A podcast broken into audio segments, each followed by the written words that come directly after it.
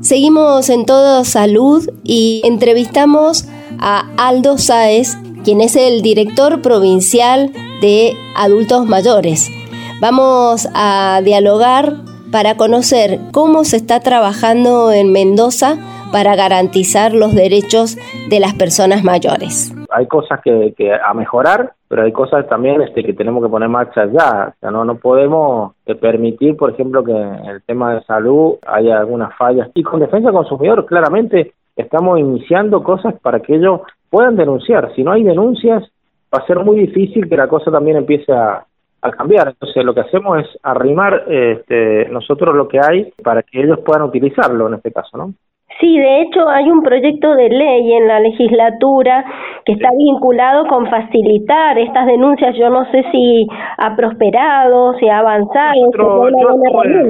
si estuve yo con los legisladores de la de Comisión de Desarrollo, tratamos Mire, yo le quiero ser sincero, este, yo tampoco creo que las legislaciones por ahí a veces cambien demasiado las cosas, ¿no? Este, nosotros estamos llenos de leyes de este país que no se cumplen, por ejemplo, en cuanto a la prioridad, le digo.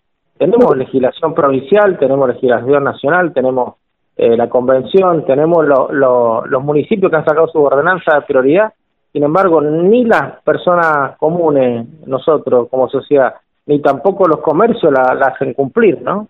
Tenemos legislaciones variadas, la convención ya es una ley nacional eh, desde, desde hace ya tres años, desde el 2019 se, se aprobó la, eh, a, a, unanimidad del Senado de la Nación, ninguno se opuso y no hay un solo fallo, digamos, de jurisprudencia utilizando esa ley, ¿no? Entonces es también difícil para nosotros meter el tema, por eso es tan interesante que ustedes también nos ayuden como medio de comunicación, para que la sociedad vaya cambiando también. No siempre hacia lo punitivo eh, la solución, ¿no? Un cambio de paradigma, digamos, cultural, que son los más difíciles de, producir, pero que uno tiene que ser constante en, en el trabajo para que pueda para que pueda darse. En algún momento se tiene se tiene que dar vuelta esta, esta torta. Es cierto, Aldo, eh, porque lo vemos en muchas temáticas, en aspectos que tienen que ver con los derechos de las personas con discapacidad, los derechos de niñas, niños y adolescentes. Tenemos la legislación,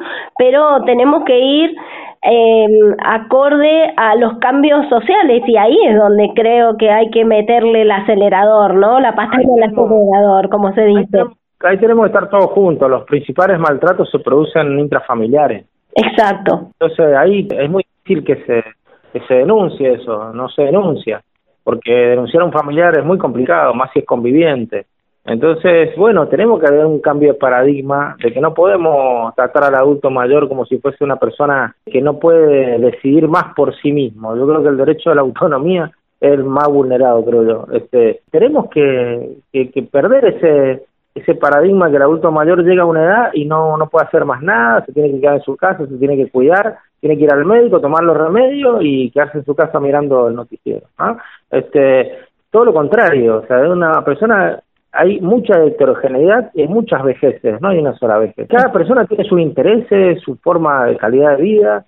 el, informe del Observatorio de la Deuda Social ahí de la UCA, muy interesante, eh, habla de la calidad de vida de las personas mayores eh, que están siendo cuidadas por familiares y conviven. Las que conviven con familiares eh, más jóvenes tienen peor calidad de vida.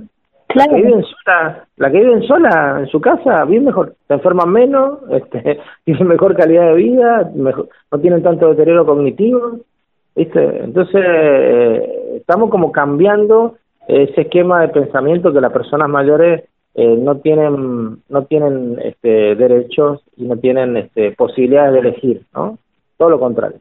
Bien, y en este sentido el acceso a la salud es fundamental porque mientras mejor calidad de vida y mejor acceso a la salud tengan las personas adultas, bueno, también va a estar más garantizada su autonomía y no tener que caer en estas situaciones de dependencia. Por eso el trabajo con salud y también el trabajo fuerte que hay que hacer en el tema de la prevención, ¿no? Una vez que ya los problemas por ahí se suceden, este, ya es más más difícil para mantener la calidad de vida e incluso más costoso para el Estado eh, tener una persona enferma que una persona sana. Entonces, este, claramente la prevención. ¿Y cuál es la prevención?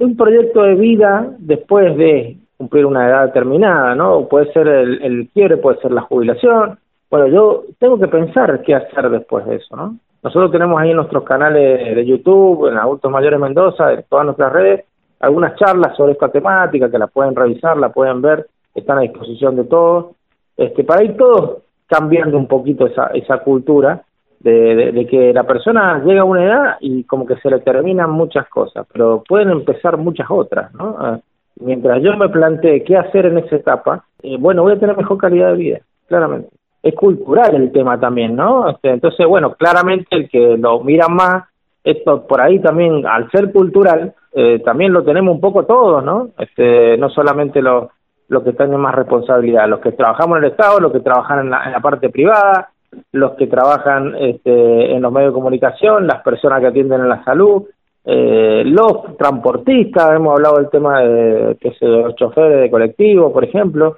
y está la prioridad, tienen que, esperar que la persona eh, suba al colectivo y se siente. Eso está claro. Ahora, se sienta si alguien le da el asiento, porque muchas veces ninguno de nosotros le da el asiento al auto mayor, ¿no?